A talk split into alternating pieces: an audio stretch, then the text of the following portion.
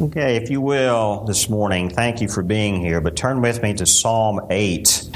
Psalm 8. We are continuing our series through the Psalms uh, this summer. Um, and for the next several weeks, we'll be looking at God's Word in the Psalms. And, and what I love about studying the Psalms is that even in ancient Israel, before they even knew the name of Jesus Christ or who he would be, they knew that God made a promise and that He was sending a Messiah. And we see that hope of salvation all through the Psalms. And they sing praises to the Lord for the covenant that He has made. And that covenant involves, I promise I will redeem this sinful world. And so the hope of salvation is what saves us. Whether we understand the name Jesus Christ or not, historically, before Christ was born, God still pointed to those who had hope in the promise as that was their salvation. That's what faith in Christ means. Yes, now on our time of history, after Christ, we have less excuse because we know who the Messiah is. We know who the Son of God is. We have seen historically the death, burial, and resurrection of our Savior. So we have less excuse than those who came before Christ. But even then, they had faith that God's promise would be fulfilled. And we're going to see that in the Psalms. If you can, stand with me as we read Psalm 8. It's a beautiful, beautiful psalm. A psalm of David, it says, as David sings, O Lord, our Lord, how majestic is your name in all the earth. You have set your glory above the heavens. Out of the mouth of babies and infants, you have established strength because of your foes to still the enemy and the avenger. When I look at your heavens, the work of your fingers, the moon and the stars which you have set in place, what is man that you are mindful of him, and the Son of Man that you care for him? Yet you have made him a little lower than the heavenly beings and crowned him with glory and honor. You have given him dominion over the works of your hands. You have put all things under his feet, all, sh- all sheep and oxen, and also the beasts of the field, the birds of the heavens, and the fish of the sea, whatever passes along the paths of the seas. O Lord, our Lord, how majestic is your name in all the earth. Amen. Let's pray. Father God, this wonderful song of David is singing praises to the reality of our created order. Father, you've created all that there is. All that we know in reality is come from you as you spoke it. And this wonderful hymn that David writes gives you glory and praise for that. And in the process, Father, we as human beings who are created, Father, we are, there's even glory there. Not our glory, but the glory of you in us in this place.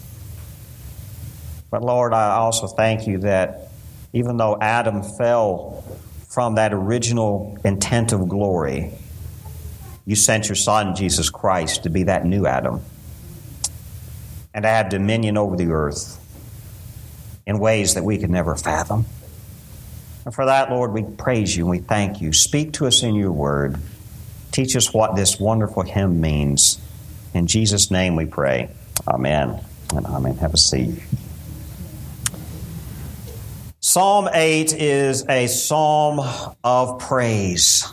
It is a psalm that praises the Lord, and it's actually a, a, a strong theme here of Genesis. Do y'all see that as you're, as you're hearing the words of Psalm 8? There's a strong emphasis of the Genesis story of creation and God placing mankind in dominion over the earth to care for it, to be good stewards of the earth, but ultimately why God establishes us with that place of order in the creation is that we would bring glory to God. Man and woman, we have been given the unique uh, gift of being God's priest kings in this world to bring glory to the Lord in this theater of God's creation. You ever heard that language before? So if anyone ever asks the question, why are we here? You know, uh, how many people ponder that? How many people you talk to who wander around aimlessly with no purpose in life and they just say, I don't know what life is about and I just don't, I just, I'm lost. You have a really easy answer. You have been created in God's image to bring Him glory. Even if you can't figure out a job or you can't figure out a career, at least you can be taught and take comfort in the fact, I am created to bring God glory. I am His creation. I am made in His image. And my purpose is to bring glory to God in this created world. Amen? And that's what Psalm 8 is pointing to. This is a psalm of praise. It is a psalm of, of singing uh, after a victory. Verses 1 and 2 of Psalm 8 kind of point to this. It is very, uh, very likely and, and most obvious here that this psalm was sung, it was composed after a victory of some kind. O Lord, O Lord, how majestic is your name in all the earth. You have set your glory above the heavens. Out of the mouth of babes and infants you have established strength because of your foes to still the enemy and the avenger. So these first two uh, verses here clearly point to the, ma- the majesty of our God in relation to the fact that he has held up Israel and his people after battle. You see that? Now, some, some, uh, commentators of, of, of, ancient times and even in more modern times, they speculate that perhaps David uh, was writing this maybe after the fall of uh, Goliath. Possibly. I mean, it's speculation. There's nothing here in the text to indicate specifically who it was for. Um, but it's very uh, there's we won't go into a lot of the details of why people think that, but it's it's it's possible, but it's speculation. But regardless, we know this psalm is a psalm of praise of giving glory to the Lord because He has delivered the enemies into the hands of His people. Now, uh, there's a primary, there's actually two themes here as you read this wonderful psalm, right? One theme that is pretty obvious in this psalm, especially in relation to the Genesis narrative of creation, is that the greatness of God is seen in the greatness of His creation, but more specifically in the greatness of humanity, the greatness of mankind. That is a theme that's pretty obvious. The greatness of God through the greatness of man. Now, it's interesting here that we see this theme that what happened this weekend? Anybody been paying attention to the news? We have been remembering the great accomplishments of the United States of getting man to the moon. Right? Uh, how many people were born when that happened? How many people were alive? Y'all remember that? Where you sit in front of the TV? That's what I've been told. Now, I was one year old that day. July 20th, 1968 was when I was born, and they landed on the moon in 1969. Now, I don't know. Maybe I was sitting in front of the TV eating birthday cake or something. I don't know what was going on. All I know is that my entire childhood, July 20th was important because it was my birthday, but I was famous and I was important because my birthday fell on the day that man stepped on the moon.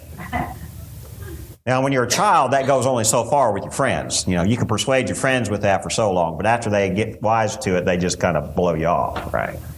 But what is it? This, this moon landing has been celebrated, I think justly so, as a great accomplishment of human ingenuity and human drive.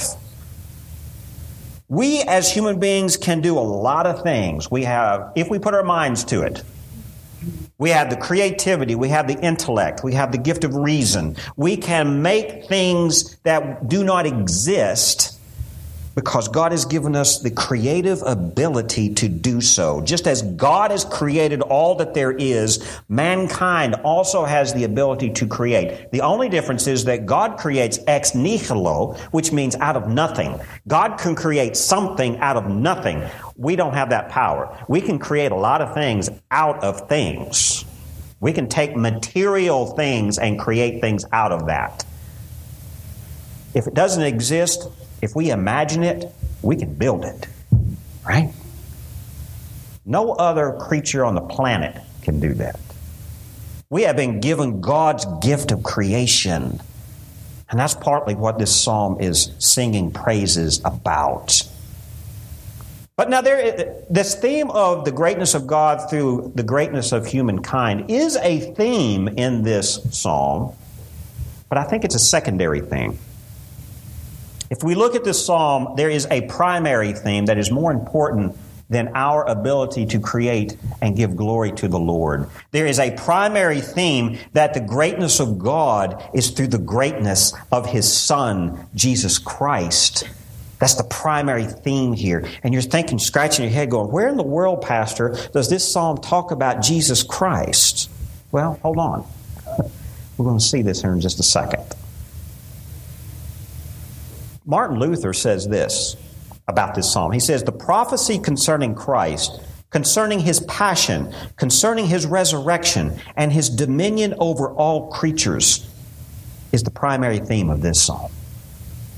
Other great uh, scholars and, and thinkers of, of, biblical ideas and, and Christianity, also many, many thinkers see the same thing here. And what I want to bring out here is where we see this. The New Testament authors uh, the, the, the, Gospel of Matthew, the writer of Hebrews, and, and Paul in 1 Corinthians, they all reference this, this psalm in relation to Jesus Christ as the new Adam.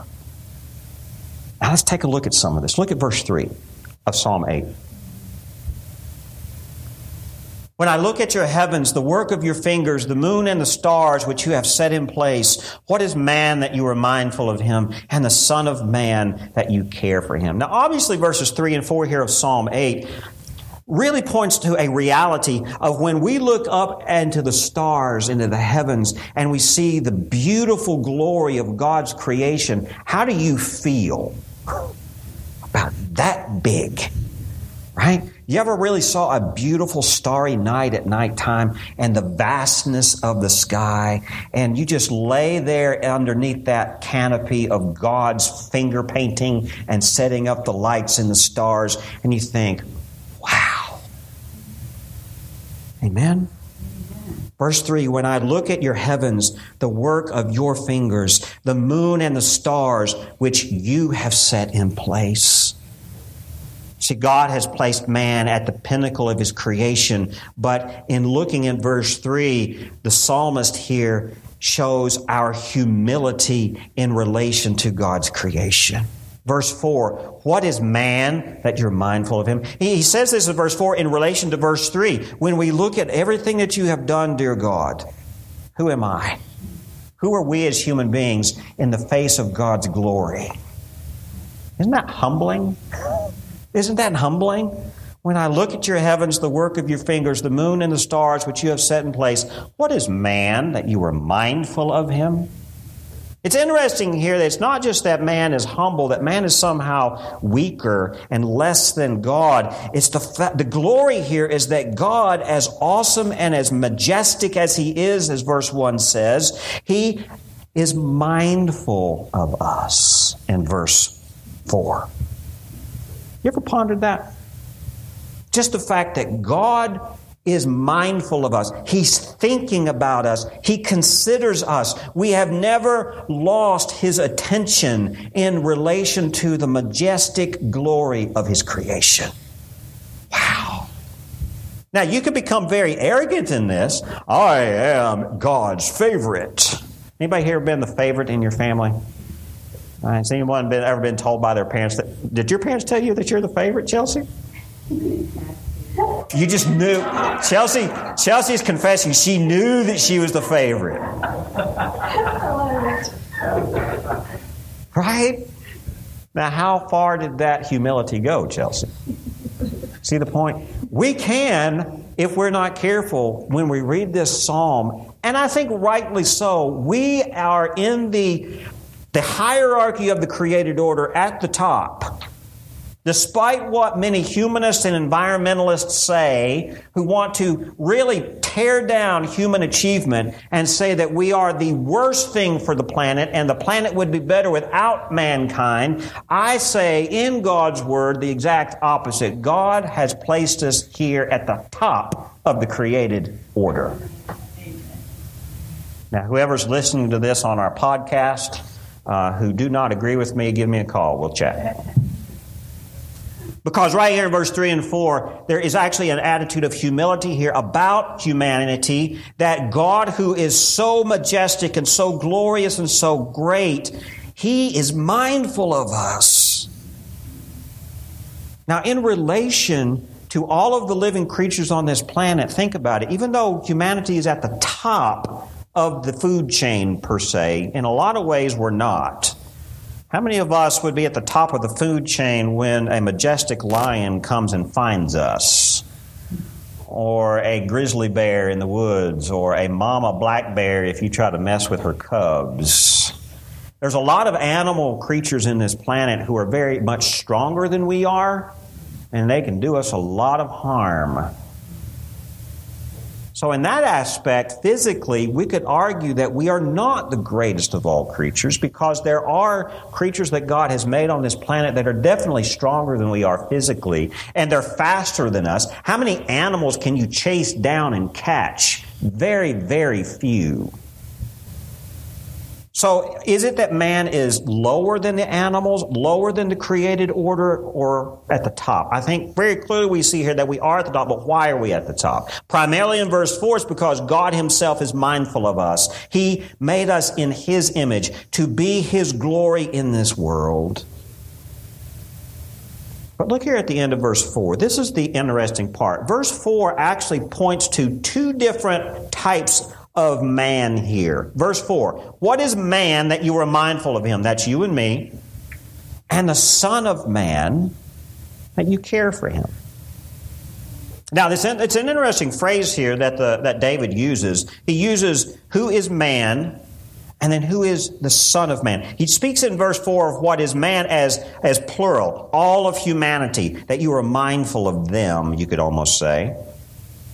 But then he goes very specific here to a singular and the Son of Man, that you care for him.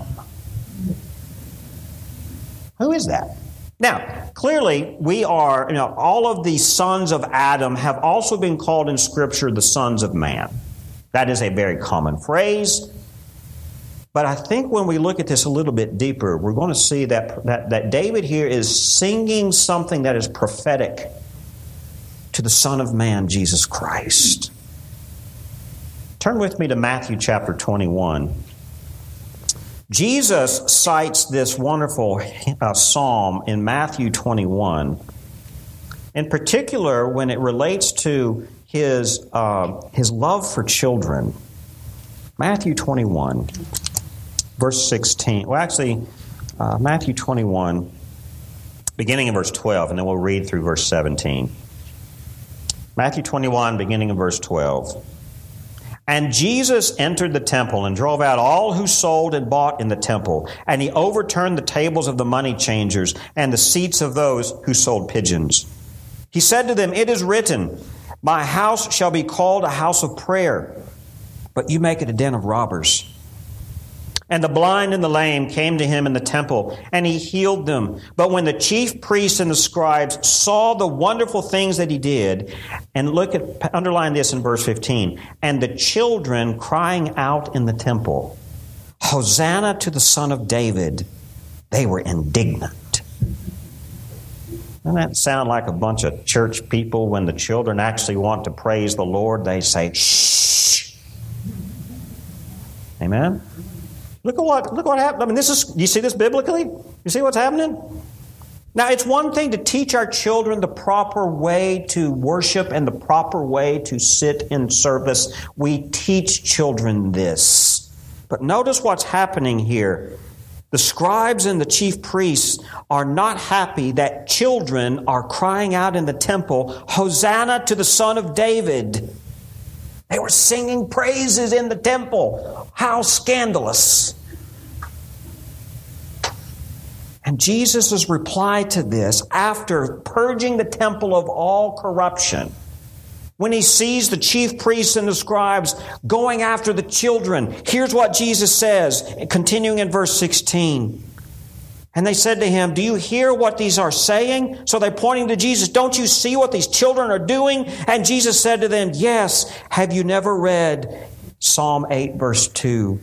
Out of the mouth of infants and nursing babes, you have prepared praise. That's not an exact wording here of verse 2 that we just read in Psalm 8. Psalm 8 says, Out of the mouth of babes and infants you have established strength because of your foes. And Jesus is reading it a little bit differently here. Out of the mouth of infants and nursing babies you have prepared praise. Now, part of this is that we are reading Matthew written in the Greek, and he is most likely citing the Septuagint here, which is a Greek translation of the Hebrew that Psalm 8 would have been written in. But even Jesus is adding to it here a little bit, pointing to the truth of Psalm 8, verse 2, and, saying, and telling these holier than thou religious leaders, even David pointed to the glory of out of the mouths of babes. They sing praises. You see that? Now turn with me to 1 Corinthians 15. 1 Corinthians 15, and we're going to see where Paul talks about this man who that God is mindful of and the son of man that you care for him. 1 Corinthians chapter 15. If you ever want to study how to articulate the gospel, if you are interested in Christian apologetics and how to defend the faith, 1 Corinthians chapter 15 is rich and how do we describe the gospel to people who don't understand it?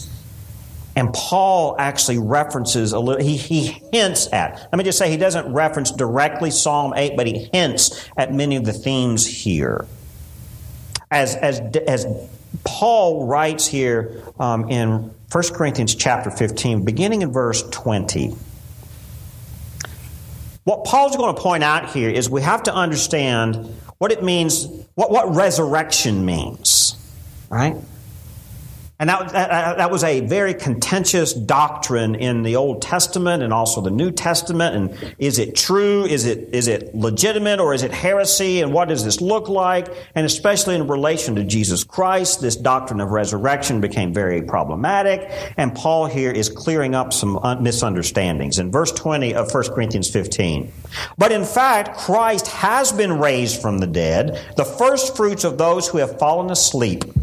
For as by a man came death, by a man has come also the resurrection of the dead. What does Paul mean here in verse 22? I mean 21, right? What does he mean in verse 21? For as by a man came death, right? Adam and Eve, Adam and his fall from grace brought death into this created world.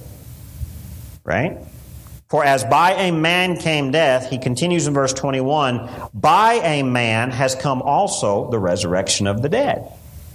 Jesus Christ, the Son of God, the Son of Man, as he also referred to often, is he is the one who is going to conquer this death that Adam, the first man, ushered into creation, and Jesus Christ, the final Adam, the perfected man, is now going to bring resurrection to light. Verse 22. For as in Adam all die, so also in Christ shall all be made alive. You see the difference there? You've got two different references to man here. You've got those who are in the uh, under the curse of Adam. That's all of us. That's the form of man that we have been born into. We have been we inherit. We are born into the curse of Adam. We are born under the model of Adam. We are the man, uh, the Adam man. But the gospel says that Jesus Christ is the new Adam. In verse 22, for as in Adam all die, so also in Christ shall all be made alive. He's making a comparison here between Adam and Christ. Verse 23, but each in his own order. Christ the firstfruits, then at his coming, those who belong to Christ. Pointing to the future coming of Christ, and he will come. It is guaranteed. 1 Corinthians 15 points to that. Now, let's continue on in, 1 Corinthians 15 and Let's go drop down to verse 45. Drop down to verse 45. Paul writes this Thus it is written, the first man, Adam, became a living being. The last Adam became a life giving spirit. Jesus Christ is this last Adam. Verse 46, but it is not the spiritual that is first, but the natural, and then the spiritual. Verse 47, the first man was from the earth, a man of dust. The second man is from heaven. As was the man of dust, so also are those who are of the dust, and as is the man of heaven, so also are those who are of heaven. Just as we have borne the image of the man of dust, we shall also bear the image of the man of Adam of a man of heaven. I'm sorry, man of heaven. You see this? This understanding of the condition of mankind, there are, there are two ways to see this. We have the flesh, we are born of the dust of the earth, like Adam was. But then there is the spiritual side when we have been redeemed by the blood of Christ. We now can participate in the perfected Adam, the second Adam that comes from heaven. And then that is what the psalmist in Psalm 8, verse 4, I think is hinting at. When he says, What is man that you are mindful of him, and the Son of Man that you care for him? There's a double meaning there. That not only does God, is He mindful of us in our sinful birth of dirt, but He is also mindful of the Son of Man, that He cares for us, and the way He cares for us is to send the ideal Son of Man, Jesus Christ, to redeem us. And all of this is pointing to Christ. You see that? And all of this is singing praises to Lord and His majestic name in all of the earth. Jesus Christ, who is sent by God to be man. Christ is God incarnate, taking on humanity, stepping into the human condition and being us, is also through his resurrection from the grave granted the highest name above all names and granted the highest dominion over all that can be given. And he is now, everything is now at the feet of Jesus Christ. Now, Psalm 8, verse 5. Let's go back there.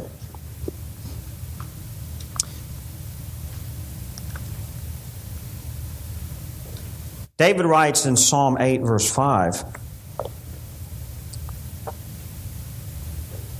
Yet you have made him a little lower than the heavenly beings. Or the King James Version says, You have made him a little lower than the angels, and crowned him with glory and honor. Now, verse 5 of Psalm 8 has been a point of contention as far as how do we interpret this. Scholars debate back and forth when they read the Hebrew, the original Hebrew that the psalm was written in, and then they compare it to the Septuagint, that was the Greek translation of all of the psalms, and they battle back and forth about what is meant here.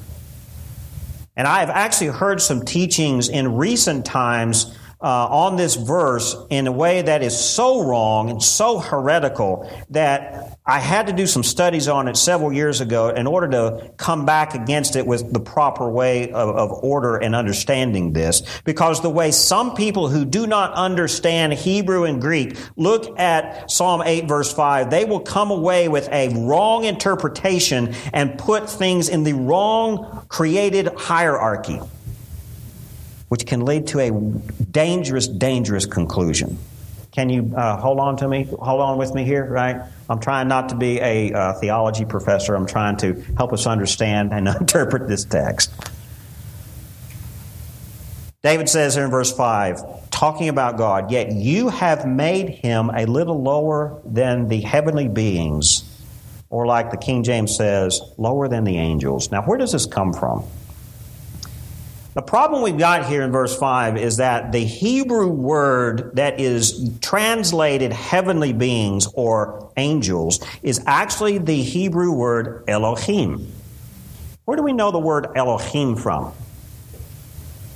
That is another name for God. Now, if you do not understand the grammar of the Hebrew, then you're going to read verse 5 in Psalm 8 and say, now wait a minute, the, the, the, the, English people mistranslated this because they look at the word Elohim and that should be, yet you have made him a little lower than God. rather than a little bit lower than the angels. You see the problem? That's a, that's a shifting in the hierarchy. Are we, uh, is mankind a little lower than God or a little lower than the angels? You see that that's an important shift there. Is Jesus Christ the Son of Man who comes? Is he lower than God or is he lower than the angels? What is going on here? This is where this can be a problem. Because if you misinterpret this text, and this is how it has been taught, if you say, well, Elohim means God, and the translators got it wrong, then what you are saying is that you and I as human beings are higher than the angels. And the angels are below us. Where does that lead? That we control the spiritual realm and the angels have to obey us. You see the problem? The problem here in Psalm 8, verse 5, is that from ancient times, this translation has really implied, yet you have made him a little lower than the angels or the heavenly beings. The word Elohim in the Hebrew, yes, is often used for God but it is also used repeatedly to reference divine beings, plural. So is Elohim in the Hebrew here singular or plural? Most scholars will say Elohim here is in the plural. So if that if that's correct, are we talking about many gods?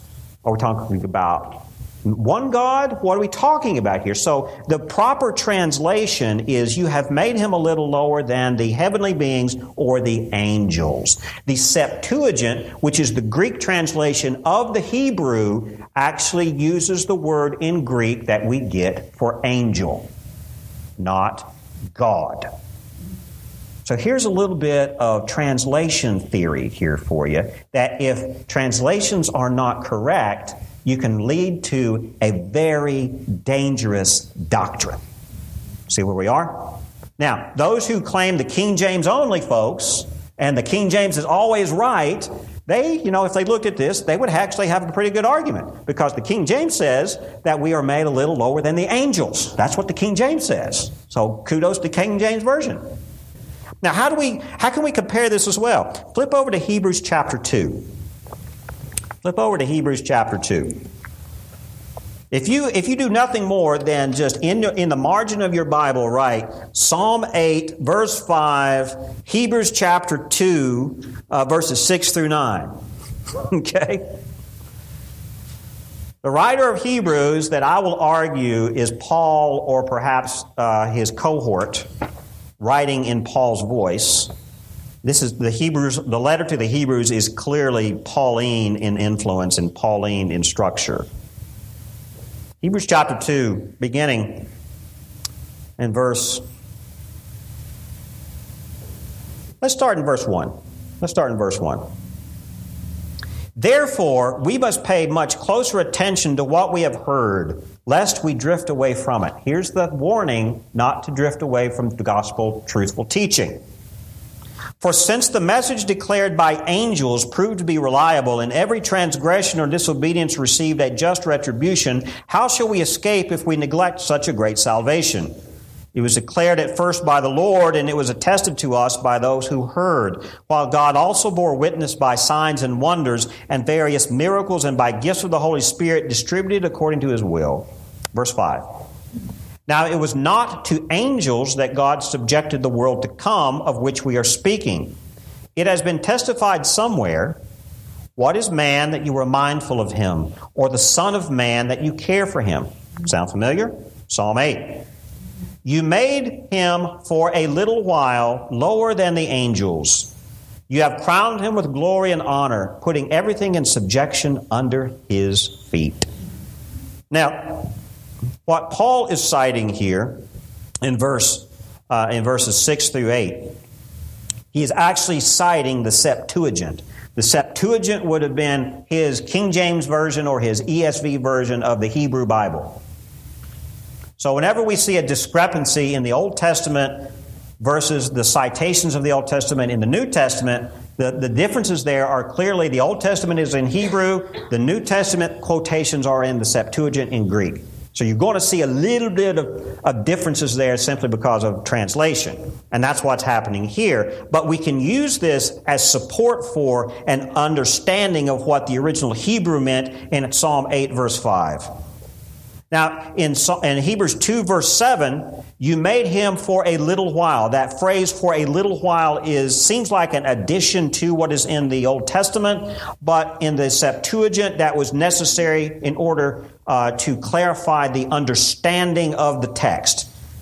You have made him for a little while lower than the angels and have crowned him with glory and honor. This is pointing directly to the or the descension or the descent of Jesus Christ from heaven. You have now made him a little lower than the angels to be a man for a little while. You see the difference there? And how do we see this? Because Paul describes it as such if you keep reading uh, verses 8 and 9. Now, in putting everything in subjection to him, he left nothing outside his control. At present, we do not yet see everything in subjection to him, but we see him who for a little while was made lower than the angels, namely Jesus. See that in verse 9? Crowned with glory and honor because of the suffering of death, so that by the grace of God he might taste death for everyone. So if you want to understand Psalm 8, just read these verses in Hebrews chapter 2 Paul does a great job here of explaining the meaning of the psalm. Isn't that wonderful? Isn't that great?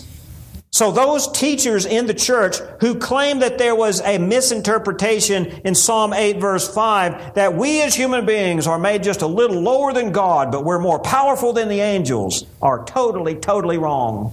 Totally wrong because Paul in Hebrews chapter 2 tells them so. We are, this is not talking about us at all. It's talking about Jesus Christ Himself. Psalm 8 verse 5 is speaking about Jesus Christ. And Jesus Himself descended from heaven and was made lower than the angels for a little while in our level of created order so that he could then ascend back to where he belonged and have more power and more authority than anyone could ever imagine.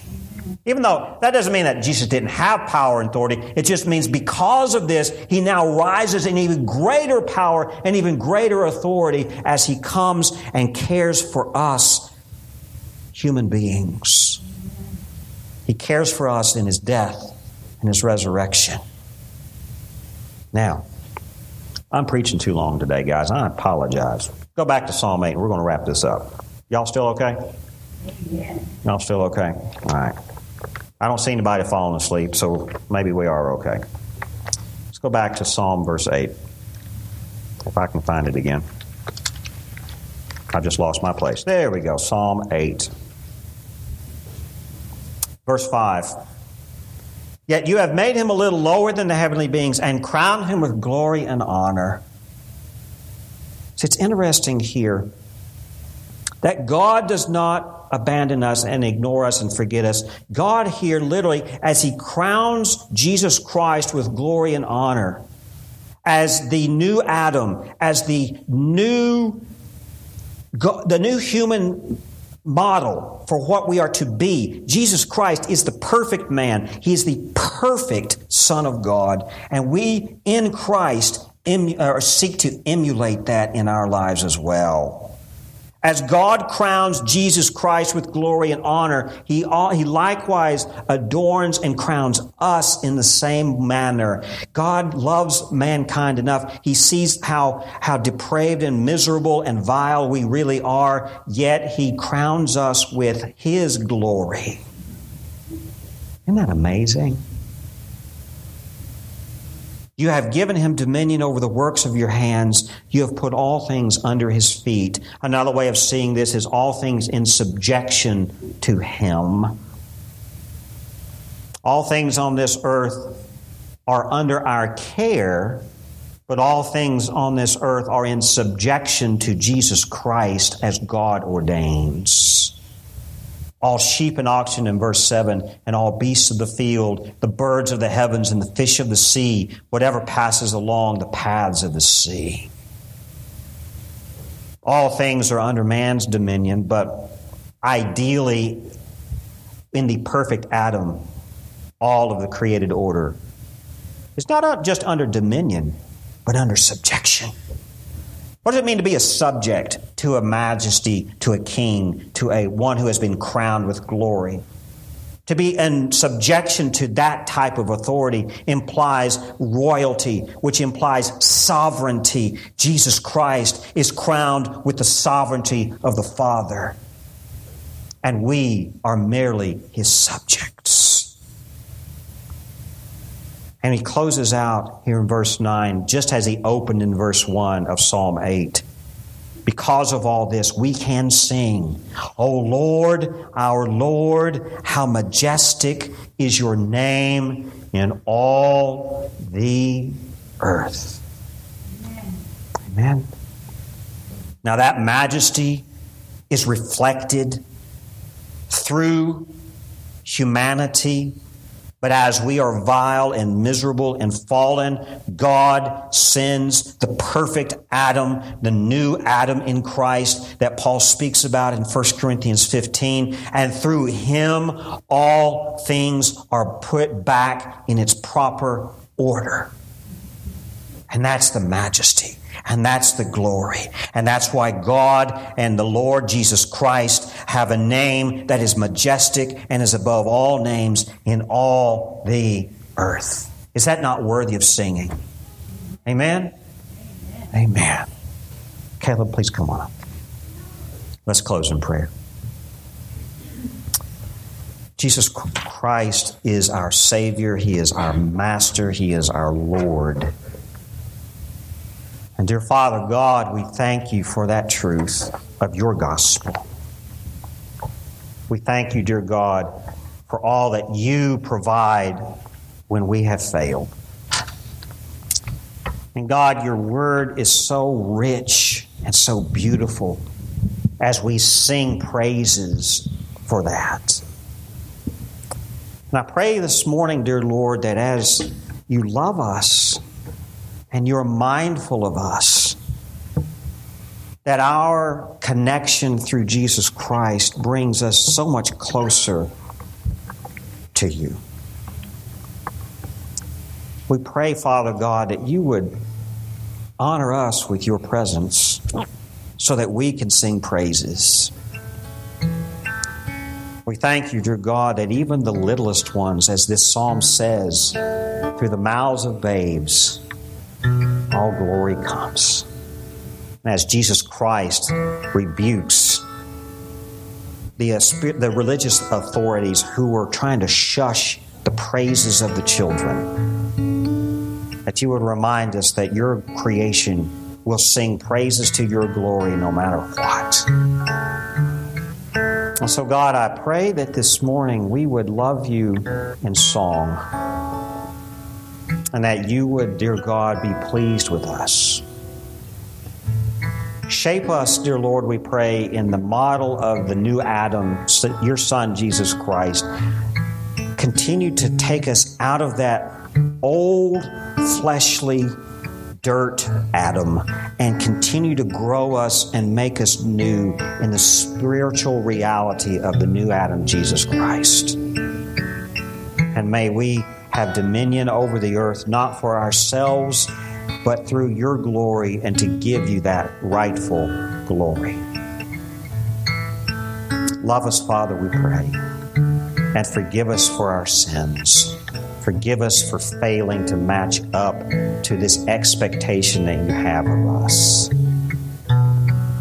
Only through your mercy did you send Jesus Christ, and through your grace, we are forgiven. Please be with us as we close this time of praise and worship. Speak to our spirits now, right now, God, we pray. In Jesus' name, amen amen. stand and sing. Page five.